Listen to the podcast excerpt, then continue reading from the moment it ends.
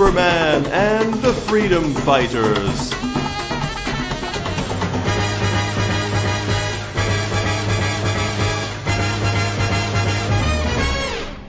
Welcome to FW Team Up, a proud member of the Fire and Water Podcast Network. I'm Siskoid. And I'm Nicholas Prom. Taking you through a classic superhero team up, Superman and the Freedom Fighters from DC Comics Presents number 62. It's cover dated October 1983.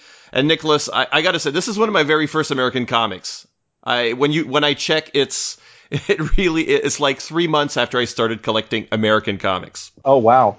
This is one of the I, I want to say one of my earliest comic books. I got it from a classmate or something, like in the late '80s. So yeah, we we, we share that then. It, it, it, it, it, created us. It molded us. oh boy! and we got to say, it is also a Fourth of July special kind of story. Uh, and this episode, this here episode, is going out on the Fourth of July. It's not my country, but I do wish you a, a good Independence Day on your end. Well, thank you, Siskoid. I appreciate. And to all the all the listeners who also live in the states or have a connection to the United States, happy Fourth of July, people! I just had my first of July Canada Day just a few days ago, fireworks day, as we might call it. Do you guys do fireworks on Bastille Day too? Uh, no, no, no, oh, okay. no, because the Quebecers who have their own national holiday, more or less for the French-speaking population, is in June. Uh, we don't celebrate that as uh, either because I'm Acadian. Acadians have the 15th of August, and no, there are no fireworks on on that day. So we go to the fireworks on the on Canada Day like everyone else. Uh, and uh, it's a different kind of celebration. A more instead of um, instead of lights, it's more of noise kind of celebration. Parades with a lot of uh, noisemakers uh, that go on on the 15th of August. So that's going to be my national holiday as far as ethnicity, as far as culture. But we do celebrate Canada Day. I, am not an Acadian separatist or anything. Oh, okay. Those haven't really existed for a while. okay. Um, so, uh, so okay, let's get into it. Each episode of FW Team Up uh, one panelist will pick one character, or in this case, it could be a team to defend. So in this case, Nicholas, who is your guy or your guys? I'll, I'll, take the Freedom Fighters this time. Sure, they're the well. Both characters are are you know red, white, and blue sort of uh, of guys. I'll take Superman, of course. As is customary, we preface with reasons why we like the guest characters. So, Nicholas, what's so great about the Freedom Fighters to you? You know, I just think they're just so. I, I, love Golden Age characters. I enjoy the Freedom Fighters when they turn up. Uh, anytime Golden Age characters appear in Bronze Age comic books, I'm a happy man. Uh, I have to confess, I, have never read uh, an ongoing series of the Freedom Fighters, but uh, as in many a one off issue I had as a child, these characters loomed large in my imagination. You know, I had not that many comic books, and so I read them over and over again. And so the Freedom Fighters, just from this one issue, really seemed like a, a much bigger deal than they are. I had an issue of um, one of my other favorite comic books from my childhood was uh, Marvel Two in One uh, number ninety nine. It was The Thing and Rom, and it was the only Rom comic I, I ever saw. But uh, it convinced me that he was a very big deal. he is a very big deal.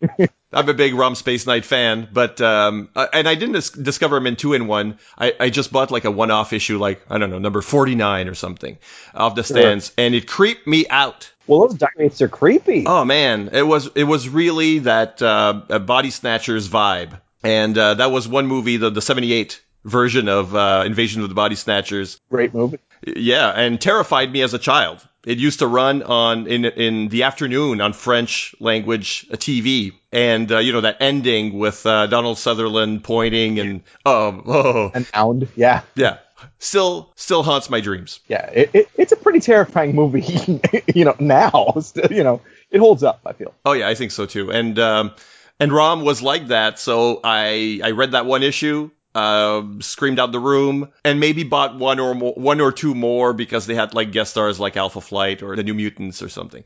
But uh, I only collected it as an adult much later, uh, but read the whole thing. A big fan of that series, and a big fan of the Freedom Fighters and the uh, and the Golden Age heroes as well, like you. Even though it took me a while to get into All Star Squadron at the time, uh, which doesn't feature them much, but but Golden Age DC characters anyway. Do you have a favorite Freedom Fighter? You know, they're all really kind of weird, but I really like the Human Bomb. I think this guy is such a strange character, and and I have a lot of questions. Like this guy who has to be in this suit all the time because everything everything he touches explodes. How does he eat? How does he go to the bathroom? I want to know all about the human bomb. Um, I don't know. He's a weird character. I, I love his his ridiculous look.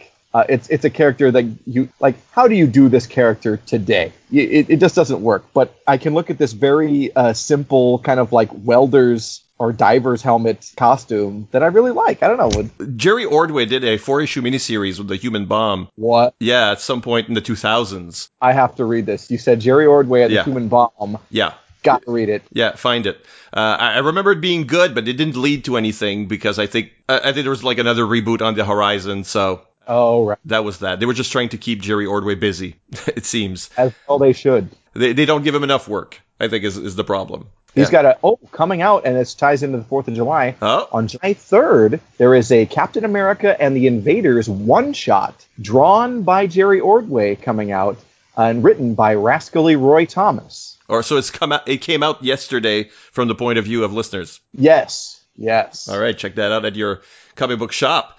As for me, same as you, I love the Golden Age characters, and Quality Comics uh, really bore that name well. Oh. If yeah. you yeah, if you look at Golden Age strips, the Quality heroes fare much better art wise than a lot of other uh, characters. But the, the the freedom fighters probably have a special place in my heart because of this issue, you know, because it was so early in my collecting career. And like you, it's like, oh, these guys are these guys running around, you know? And uh, as, as we'll as we'll find out during this discussion, they were sort of in limbo at this point, so not as big a deal as we would have hoped, I guess. Yeah, um, they were a really fun group of characters, and and I so they they had a lot of appeal as a kid. But what I find about these team up books is it's a lot of tying up loose ends from canceled books or characters that need a copyright renewal mm. appearing mm. in a team up book, stuff like that, um, which I'm totally fine with. Uh, I wish there were books like these today. Totally agree. Yeah, the team up book is like a lost art, uh, unfortunately. Yeah. And in the Bronze Age, there were like six of them. You know, Marvel yeah. and DC each had like three, and they're all wonderful. And I wish that they would resurrect all of them. and in that format, because I think that a lot of the team up books in the modern age have been, uh, you know, Spider Man's going to team up with the Red Hulk for four issues. And then, you know, so they're like longer arcs and there's much less variety. Do it done in one loose continuity. Just have some fun, gang. Yep. You know, that, yeah. that's my dream.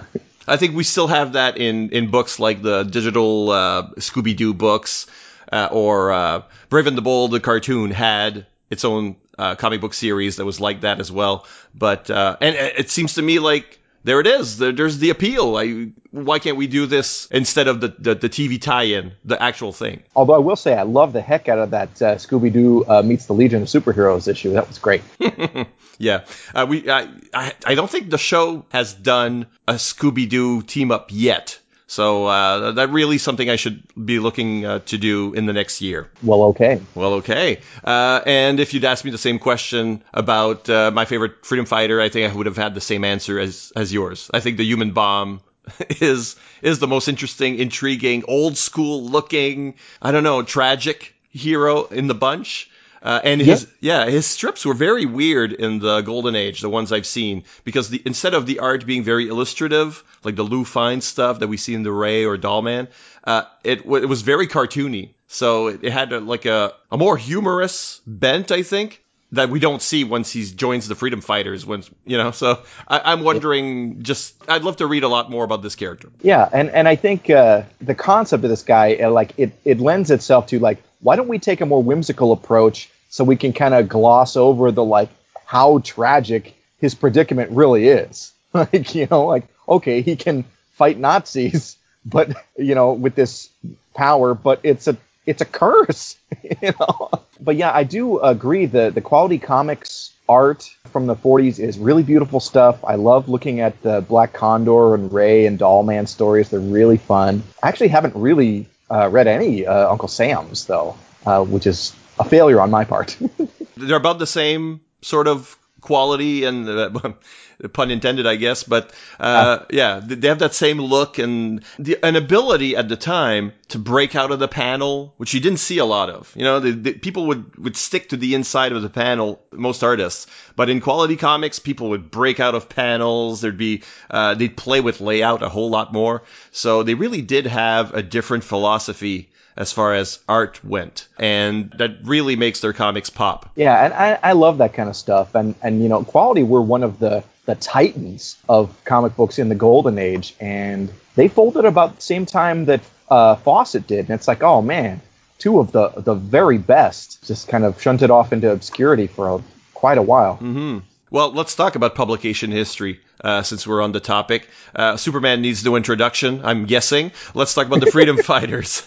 Uh, you want to you want to start us off? Happy to. So, although the, the, the characters who comprise the Freedom Fighters all debuted in the 1940s, uh, published by Quality Comics, folks who gave us Plastic Man and Black Hawk, also, it wasn't until 1973, and uh, and these characters had been had, had been owned for DC for 20 years, uh, but unused um, but yeah, in 1973, these characters appeared as a team in Justice League of America number 107 and 8 uh, as part of DC's JLA JSA uh, summer team up tradition.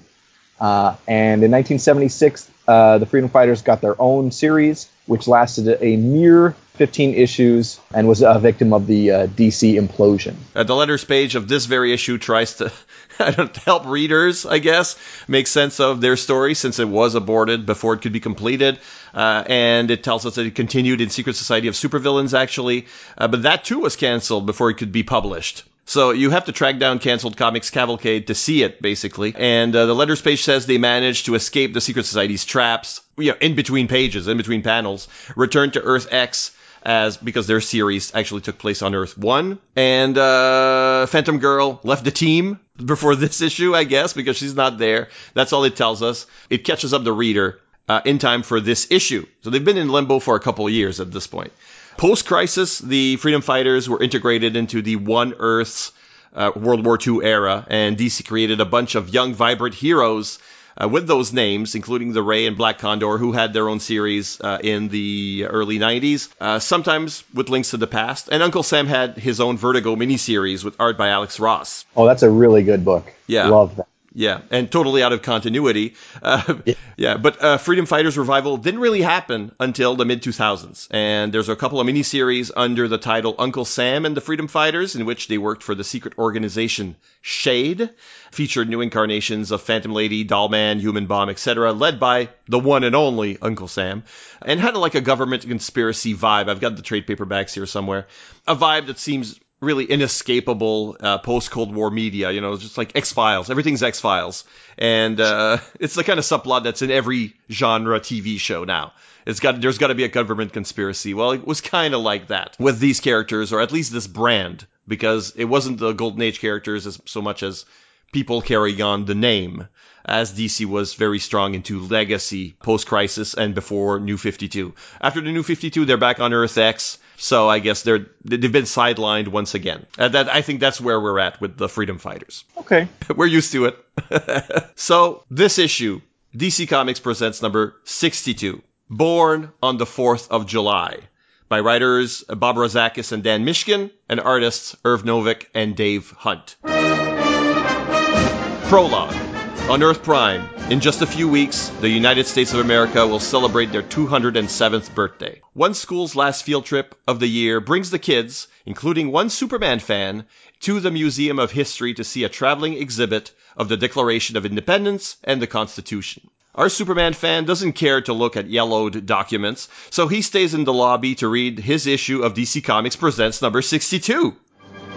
Rocketed as a baby from doomed planet Krypton, Kal-El grew to become Earth's first and greatest superhero, fighting for justice around the globe as Superman.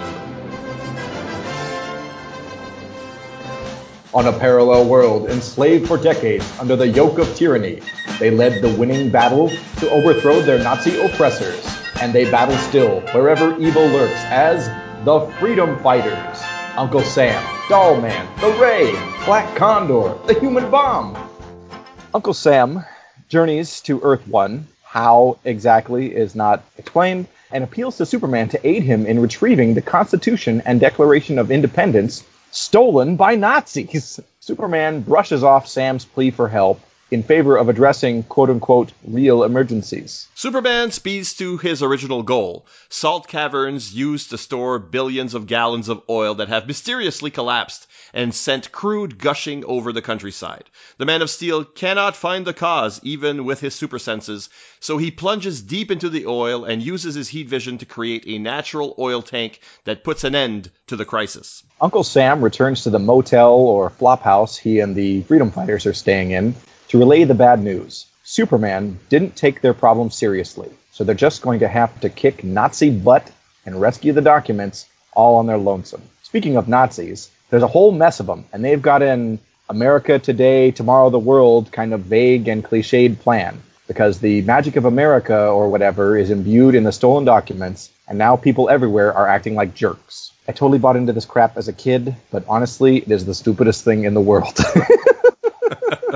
It's magic. Meanwhile, at GBS News, Clark Kent reports on a series of inexplicable disasters hitting the country, including the bulk of its wheat crops dying in the fields. But some kind of static knocks the program off the air, so Clark makes himself useful by changing into his alter ego, flying to the American Midwest, picking up dead wheat samples, and studying them at the Fortress of Solitude.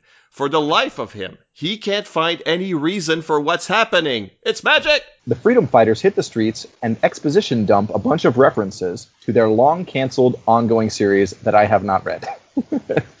uh, then they break up a fight between two kids and attempt to defuse a full scale riot. They fail. Then Superman shows up, and like the true heroes they are, the freedom fighters bail and leave the problem for Superman to resolve. Yeah, responding to a call from the White House to check on a convoy of Soviet ships heading for the U.S., Superman flies over that riot and sucks the air out of the area with his super breath, knocking everyone out. Somehow, Sam and the freedom fighters know exactly where the Nazis are hiding out. Okay, so Sam is attuned to their location because of the uh, spirit of America or whatever and the heroes bust in and start beating up bad guys. But my question is if, if Sam could do this, why did he even bother asking Superman for help? Magic! Over the naval convoy now. Superman's X ray vision spies nuclear weapons aboard the ships. Uh, the freedom fighters continue beating up Nazis. Uncle Sam slips into the main Nazi's office to beat him up too, only to find the bad guy about to light the Declaration of Independence on fire. Good thing the Ray pops in and uses his powers to take the fire away from the Nazis' lighter. Then Ray goes back to the main fight, and Sam starts fighting the Nazi leader. Superman doesn't know why, but he's having a harder and harder time making decisions. If he stops the Soviet ships, would he not invite retaliation? And what about the space shuttle acting like a guided missile heading for the lead freighter? He can't destroy the shuttle and kill the astronauts either. With his will sapped by mysterious forces, Superman is unsure of what to do. So the Nazi is actually holding his own against Uncle Sam and speechifies about how America is weak, blah, blah, blah.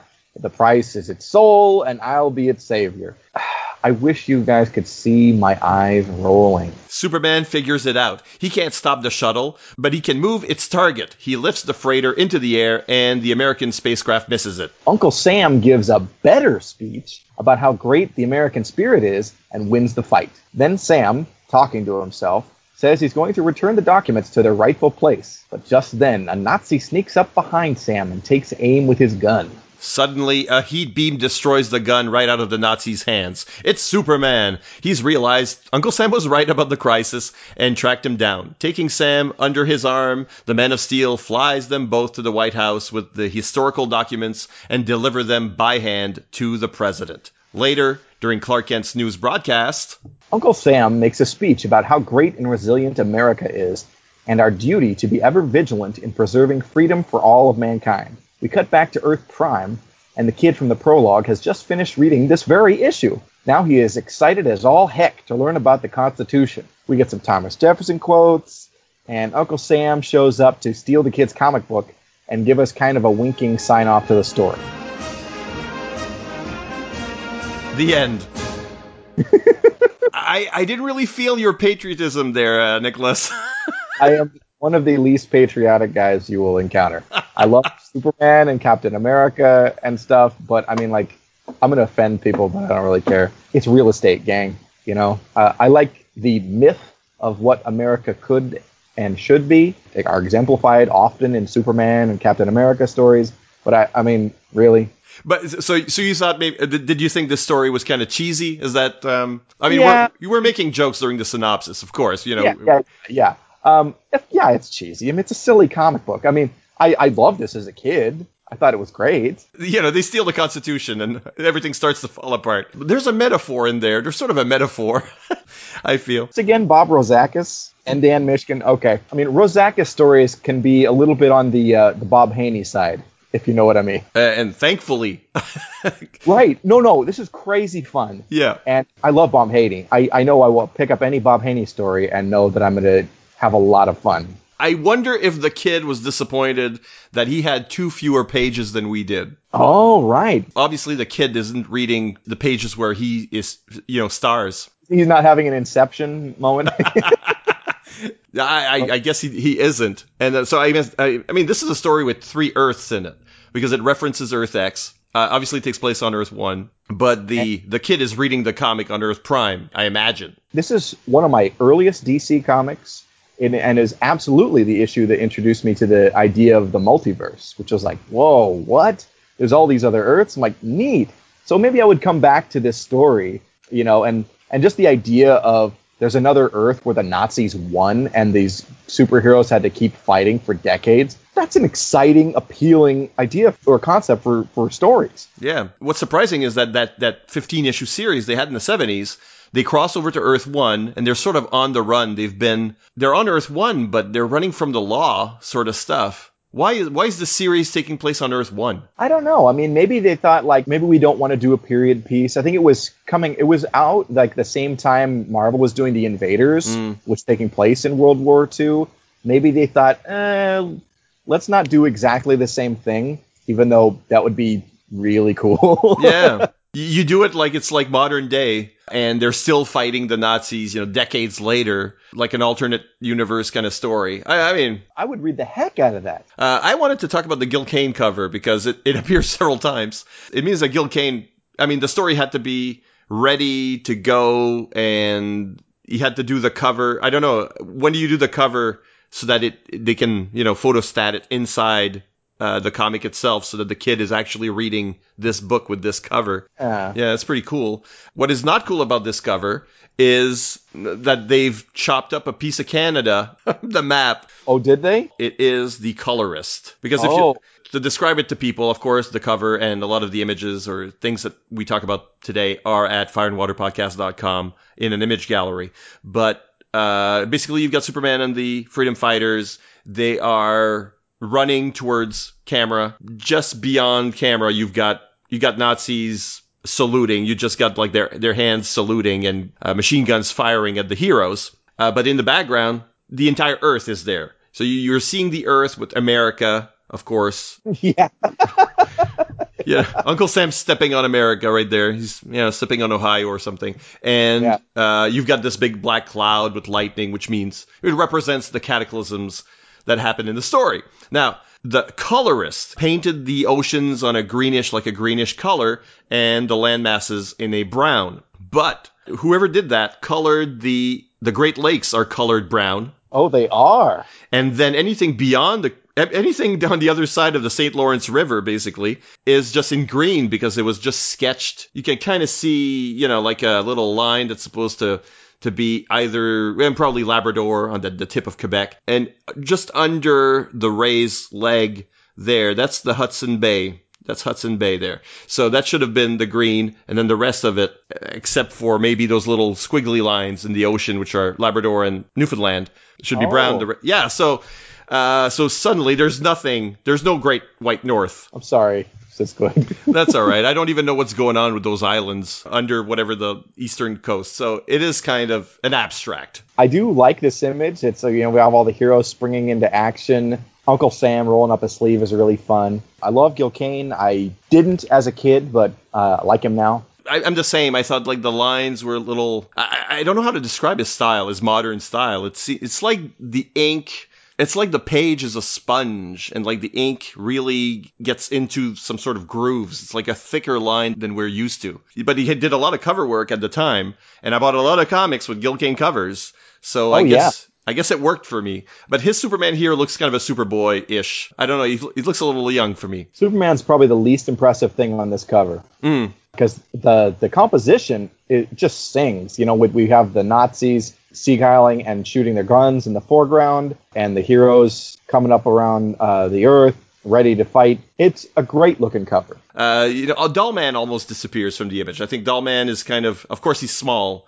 but I think he should he shouldn't have been in front of other characters that are also in red and blue. Yeah. So do we want to talk about the story? Yeah, let's like, go. Let's go. So I I enjoy this. This is fun, but uh, wow, Superman just kind of stinks in this story.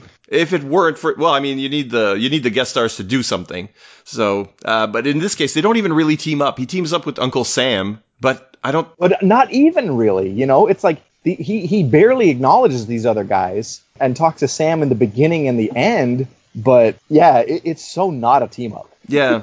No, it's Superman trying to avoid the team up basically is what it is. You know, and and I'm a kid and this is probably my like my first Superman comic and it's not that impressive because Superman doesn't fight anybody, you know? These guys the freedom fighters seem so cool cuz they're throwing all these punches and like jumping around and using powers and stuff and Superman is, you know, okay, solving disasters or trying to, but there's no confrontation with him against anybody, you know? It, it feels to me like a lot of Superman stories from Action Comics and Superman itself in the early 80s pre-crisis. I would not buy those books regularly, but very often I'd just, you know, pick up a book and it's it's this Superman story where his heat vision's gone out of control or it's right. He's solving a lot more in the like disasters that kind of thing than he is fighting supervillains or you know it, it's not there, there weren't books that had a lot of fighting uh, very often because by that point maybe Superman was written as too powerful and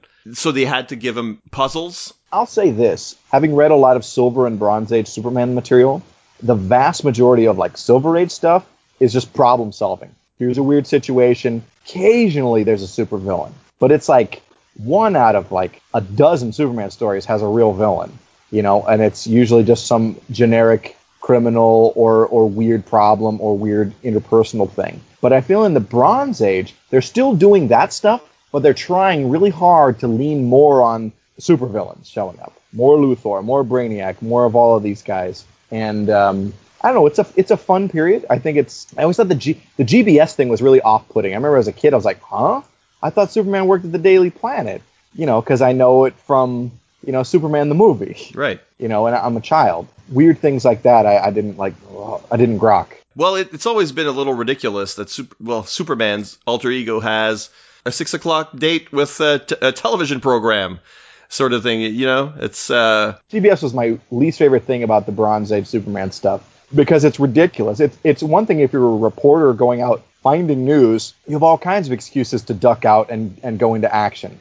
But when you have this six o'clock uh, newscast to deliver, how often are you to like fake sick or do something to make the power go out so you can go fight the galactic golem or the, atomic skull or something? Really? You know, like. Lana was always having to do it alone. that didn't make sense. They just wanted to update the technology of it but the reason he was a reporter is is because you're not tied to a desk. Yeah. So it's easy um, to skip out, you know. That was a misstep. And also at the time, I think they were trying to do less stuff in the fortress and more uh, in Clark's apartment, which is super boring. uh, but but besides those things, I really do enjoy this period of Superman. I guess the Freedom Fighters come off better than he does in this because they have agency. It's their mission and we're we're not used to seeing them. I mean, Superman using heat vision or super strength, we know, but when we meet these characters, it's like, oh, uh, you know, human bomb rips off his boot. yeah, and, and, blows up the street.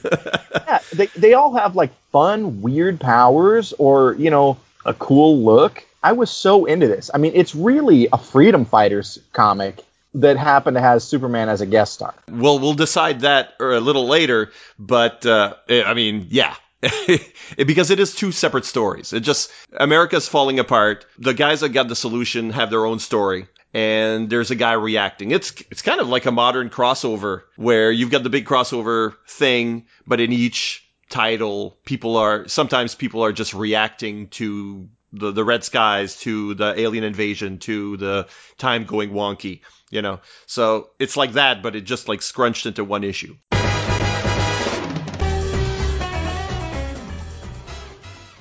We were always talking about it. Who fared better? Let's talk about the, the usual topics first. How well this fits into each of the characters' stories or atmosphere. So is this a freedom fighter story or is this a Superman story? Uh, you seem to think it's a freedom fighter story. Oh, it's totally a freedom fighter story. you know that Superman happens to be in, kind of. It's about America. It's about patriotism. It's got like that yeah. magic vibe that Uncle Sam brings. Yeah, and I love Uncle Sam. Whenever he shows up, I smile big. You know, we just talked about him on my show. We've been covering uh, the DC Challenge, mm-hmm. and Sam shows up and just does his thing, and it's great. Yeah, he's, he's a very int- intriguing character. I mean, that's it's kind of insane that you're looking for the your patriot hero, your Captain America, you know, your quality comics in this story, and you just go, well, is Uncle Sam copyrighted? Uh, yeah, right. It's the thing. Like this character is forever in the public domain because you know it's like Santa Claus. Right. You know, you can't. Anybody can use Uncle Sam. They just have to be careful not to make it smack of the DC Comics Uncle Sam. You know, like you and I could publish an Uncle Sam comic book tomorrow, uh, as long as it had nothing to do with the other quality comics characters. I'm gonna say if we publish it tomorrow, it's gonna be pretty crappy. Uh, we need to hone our skills, Nicholas. But yeah, exactly. It's it's uh, and and Superman also teamed up with Santa Claus in this series, so. true. That's true. He's he's going after all the trademarks. You know, he came from the public domain. that would be a great team up series. You you take you, you know you're just using public domain characters. Stardust the Wizard meets the Black Terror. I would read the heck out of that. yeah, me too. Yeah, you know, that's that's right up my alley. All right, well, I have to agree. I mean, you've got a lot of Superman sequences, but the whole vibe, the problem, the Nazis, the this is all freedom fighter stuff. And you know, even at the end, uh, or at the beginning, you know, the the frame tale is on another Earth, and the freedom fighters are skipping around the multiverse in this. So yeah, totally their story. I agree. And Superman doesn't really come off all that well for that matter. What about cool moves? What are what is the Freedom Fighters' coolest move? I gotta say, I mean, you mentioned it earlier, but the human bomb taking off his, his boot and, and blowing up the street, awesome. Doll Man shrinking to dodge bullets, awesome. Ray zapping stuff, awesome. Black Condor with his big swirly cape flying around. It really makes it seem like because I knew nothing about the Black Condor uh, as a kid. It really made me it seem like the costume was what made him fly. Oh yeah, yeah. Goofy cape that attaches from his wrist to his hip. Well, no. What what makes him fly is as he was he was raised by condors in the Himalayas. uh, and I've read that origin, and it's insane. you know, like he's a flying Tarzan, is what it is. Yeah, it's bizarre. Flying Tarzan. Uh, I don't know. I, I love that in his Golden Age interest, he just happened to look just like this guy who was like a district attorney. So when he came to the the real world of people, he just assumed that guy's identity. Yeah, he was con- he was a congressman, and yeah, something like that. Yeah, sure, why not? You know, it's the 40s. Anything is possible. That stuff is loads of fun. I would give a shout out to Uncle Sam jumping out of nowhere, telling Superman, "I want you." Yeah, wh- how the hell does he just travel to other Earths? That is not explained, but um, one uh, assumes that there's a way to do it. Yeah, I mean, I know, like, because, you know, Superman can, like, Superman or the Flash can do it because of super speed, breaking the time barrier, and therefore, I don't know, maybe they can figure out how to travel dimension hop too mm-hmm. that way. And I guess Sam, you can just kind of no prize and say, uh, he's magic and America. America, I think that's it. You know, it's like the green or the red for Swamp Thing or uh, Animal Man. Oh, sure. There's like an American stream kind of energy, or maybe each nation or each culture has that, you know, that a, a character yeah. like him can jump yeah. to any America, any version of America. Now, that being said, that would make me think that the America of, say, Earth 1 or Earth Prime he would be more powerful when he's there than when he's on Earth X, where America is ruled by Nazis. Right. Yeah, I wish they'd explored this more, but you know we don't see the characters enough because he's weakened when uh, maybe he'd be pretty freaking weakened these days. But you know he's uh, based on the spirit of America and what America represents and what he represents. Those ideals, uh, when they're corrupted, would corrupt Uncle Sam. When they're you know when they're weak, would weaken Uncle Sam. Yeah, and I think some of these themes are played up symbolically in that uh, U.S miniseries by uh, Alex Ross. Mm-hmm. Yeah. Yeah, yeah, they really play that up there because you know you get like the giant Uncle Sam walking around, and so a, a little shout out to him here because he uses his catchphrase. they get him to use his catchphrase on Superman, and Superman does not answer the call. Uh, which is kind of wow, he's come a long time, a long way from all those covers, uh, you know, uh, supporting the war back in the 40s. oh, Superman, Superman. Uh, his cool move, I would say, is the Soviet standoff. Even though he's yeah. weakened and his will is weakened, are lifting yeah. the boat out of the way. But we don't really see how that resolves after that. I mean, you can't really do some dogfighting with the space shuttle, can you?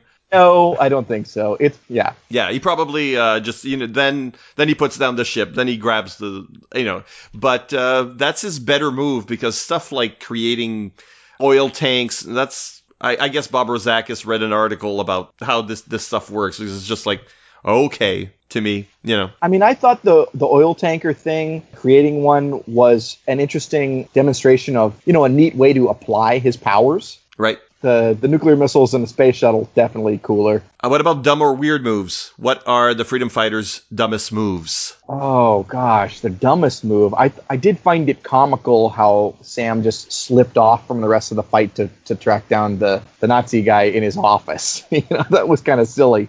But uh, or when uh, when Superman and Sam return to the White House and they give these documents to Reagan and they're like, you know, Reagan says like, oh, the the, the Soviets practically laughed at us, and uh, Uncle Sam says, call them again, Mr. President. They won't be laughing anymore. Like, what's changed? Like, I know it's so cute. I don't know. It's really fun. For me, about Superman, uh, I well, you know, it's we've talked about it all along. When Uncle Sam shows up, I think you should listen. Yeah. It seems it seems to me he has like the voice of authority. Yeah, I mean, Superman is a very busy guy, but when someone is kind of an elder statesman as a as a superhero, as Sam absolutely is in this case, you would think, especially knowing Superman's values and who he is, that he would absolutely stop uh, and hear Sam out. Right, and even even having listened, he could still be faced with, well, you know, I got to help him track down the Constitution, but at the same time, oh crap, this is happening here. This is a natural disaster here or a political disaster there. I got to take care of that before it's too late. And that way, he has a moral dilemma as well. Yeah, yeah. Which I think is the puzzle that people want to give Superman in this era. Instead, he ignores it and he keeps, I mean, and he's wasting a lot of time. He could have been helping Uncle Sam while he's you know, looking at wheat under a microscope. yeah, like what the hell? you know? Yeah, so you're not gonna solve the, a famine. Jeez, you know, like. So that's his dumb move.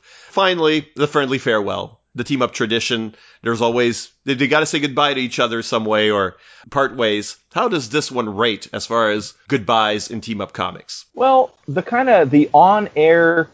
So I guess Sam is in on uh, Superman's secret identity but uh, the, you know, the on-air speech at GBS from Uncle Sam is kind of a an apology and a send-off or whatever. Superman totally disregards and ignores the rest of the freedom fighters. He doesn't talk to them at all. you know?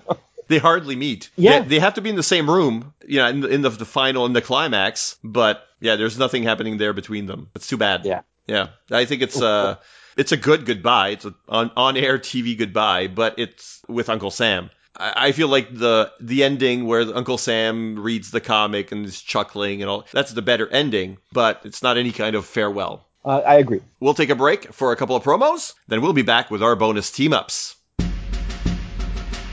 Coming soon from Amalgam Comics.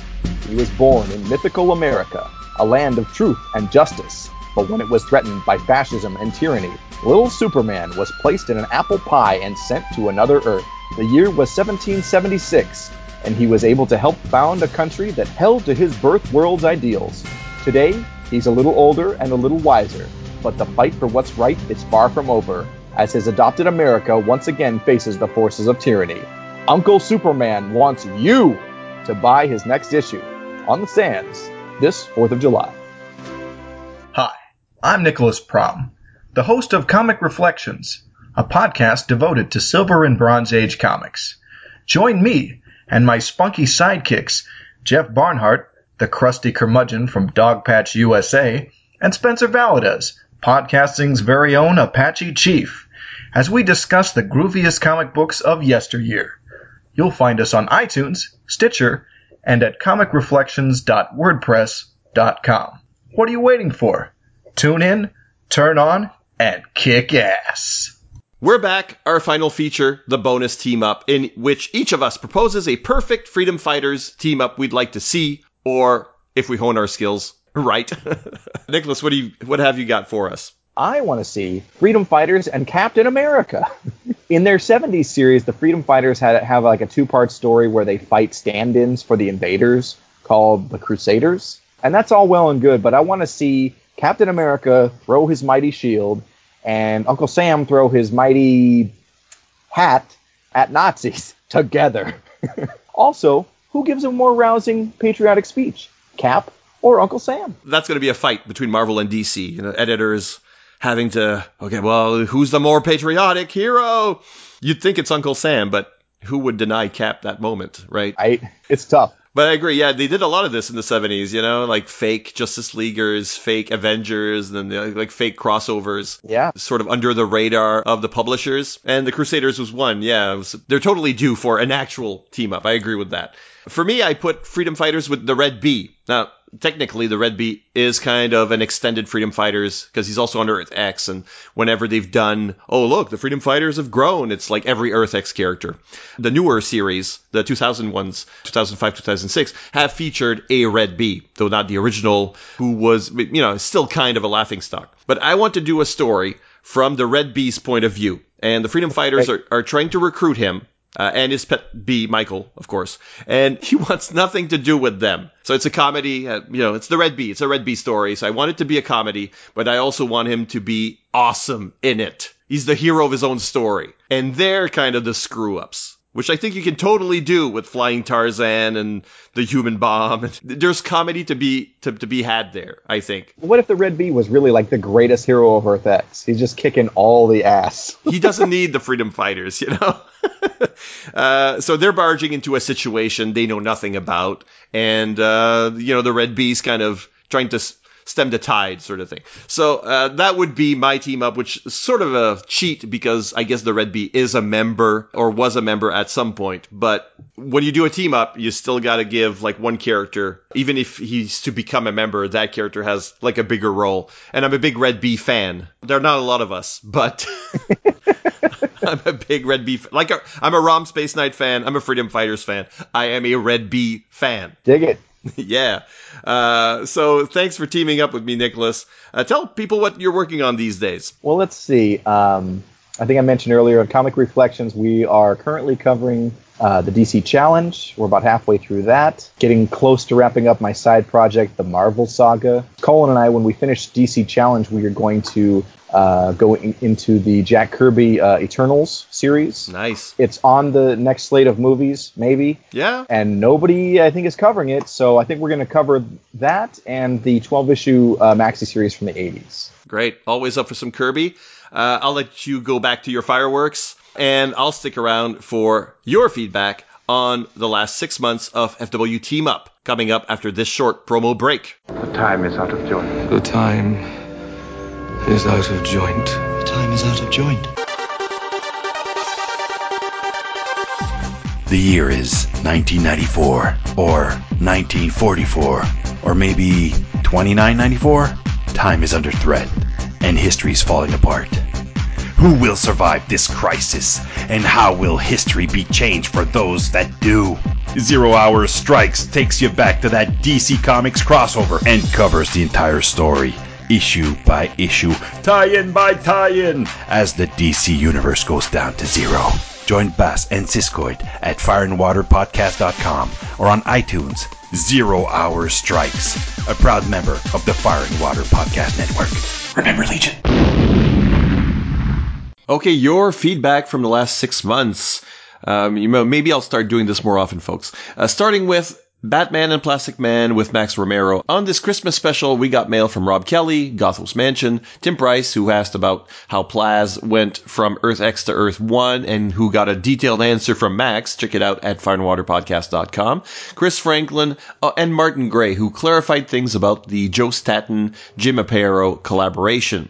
According to the letter call in that issue, it was definitely a matter of Staton providing uh, the layouts for Aparo to work from, not because of Staton's status as a Plaz master, but to help the series, which had recently been promoted to monthly status and to stay on schedule. Where did you get that stuff about Staton doing the Plaz stuff, Siskoid? The Plaz figures really don't look like pure Staton.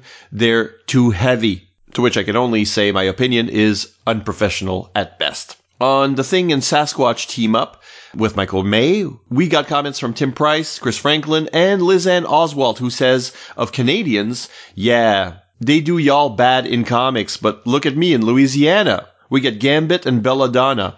New Orleans is treated as a giant swampland. Good luck finding swamps in New Orleans outside of the zoo. And yep, we get the pidgin French as well. Does anyone speak like they do or like Batroc. I lived in Lafayette, the Big Easy, Shreveport, Bossier City, Morgan City, etc. No one talks like that. Nothing looks like that. And then voodoo. That's tourist crap. It gets people to visit and look at the college educated people acting like Papa Shangos and crap. I think Captain Cisco was the only character from Louisiana who sounds like a person from New Orleans would. But what the hell, right? You win some, you lose some. Yeah, Lizanne, like any minority, Cajuns have been woefully represented in comics or misrepresented.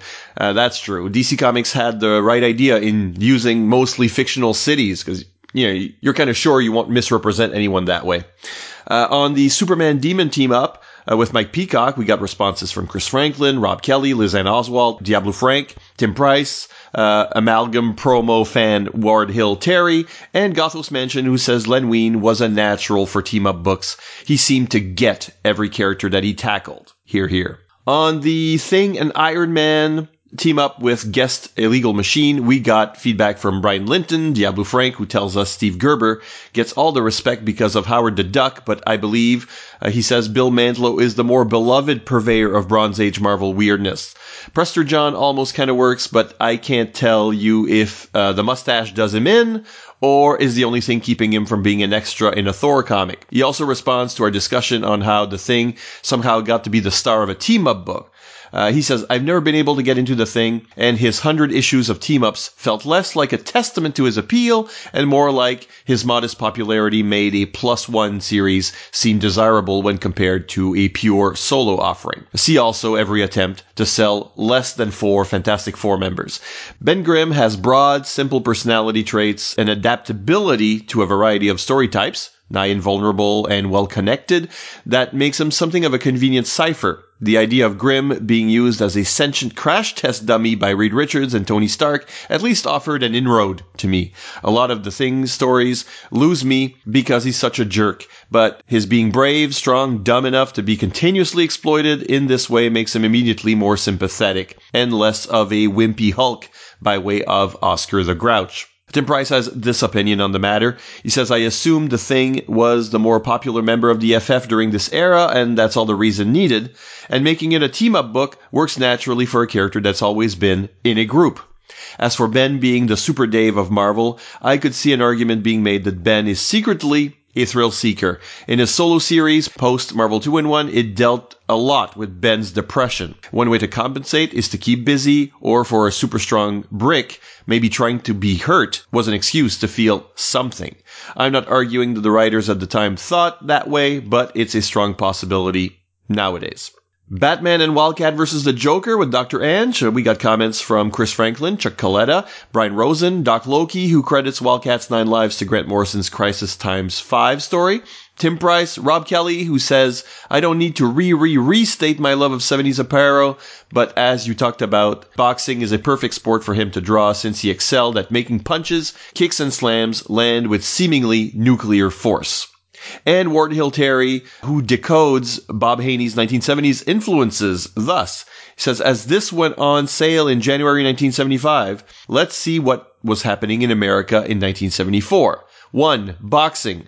Muhammad Ali was extremely popular. He just fought George Foreman in Zaire uh, a few months prior to this comics on sale date. Two, motorcycle jump across the drawbridge. Evel Knievel attempted his Snake River Canyon jump in September 1974 with tremendous publicity. Three, Cute Dog. The movie Benji was released in October 1974 and was one of the top 10 grossing films of the year. 4. Sparta Prison. Although the riots at Attica State Prison were in 1971, the event was still in the zeitgeist, as evidenced later in 1975 when Al Pacino's character in Dog Day Afternoon uses the repetition of the word to incite a crowd. And a film documentary about the event was released in 1974. Johnny Cash had two successful albums that had been recorded live at prisons, and B.B. King did one also. And 5. Shoot This Dog the infamous cover for National Lampoon that is sort of mimicked here was dated January 1973. Uh, let's talk about the Spider-Man and Frogman episode with Amélie Montour. Uh, everyone jumped on me for not recognizing Pia as a legitimate surname. There was a joke about this, uh, i.e. Pia Zadora, who was at the height of her popularity in the 80s.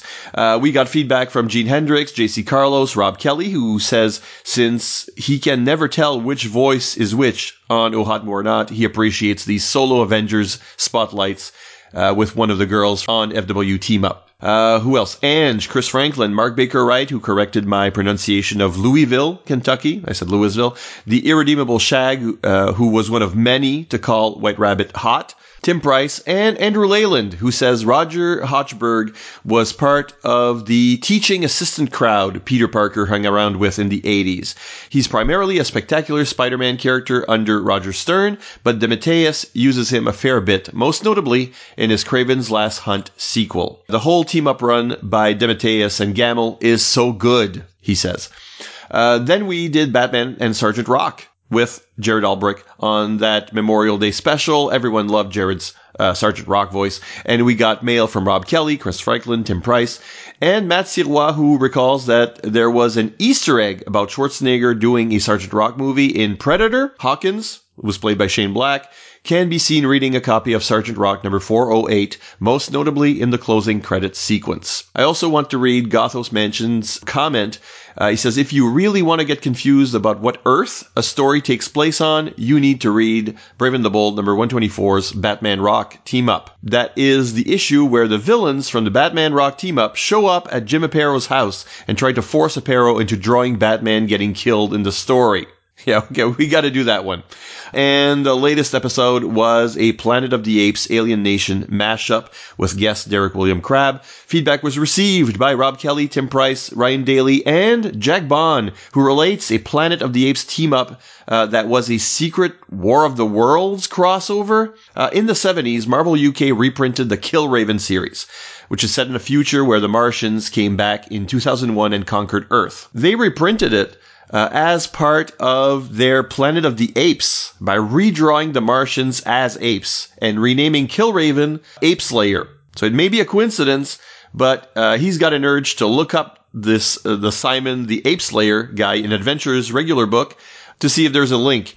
Uh, yeah, wow, that sounds insane. And on that note, a reminder that we do enjoy reading your comments. Uh, the best place for that is fireandwaterpodcast.com. You can also visit the Fire and Water Podcast Network Facebook page or tag us on Twitter. There we are, FW Podcasts. See you next time for another amazing superhero team up because, after all, justice is a team effort.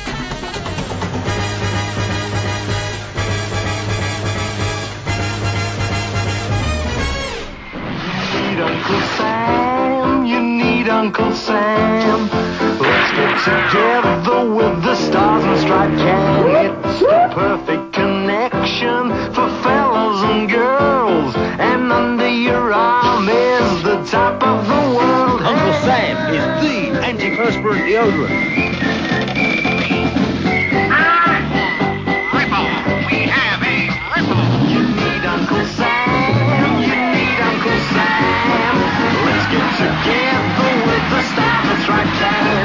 in Sydney or Melbourne, in Brisbane or Perth.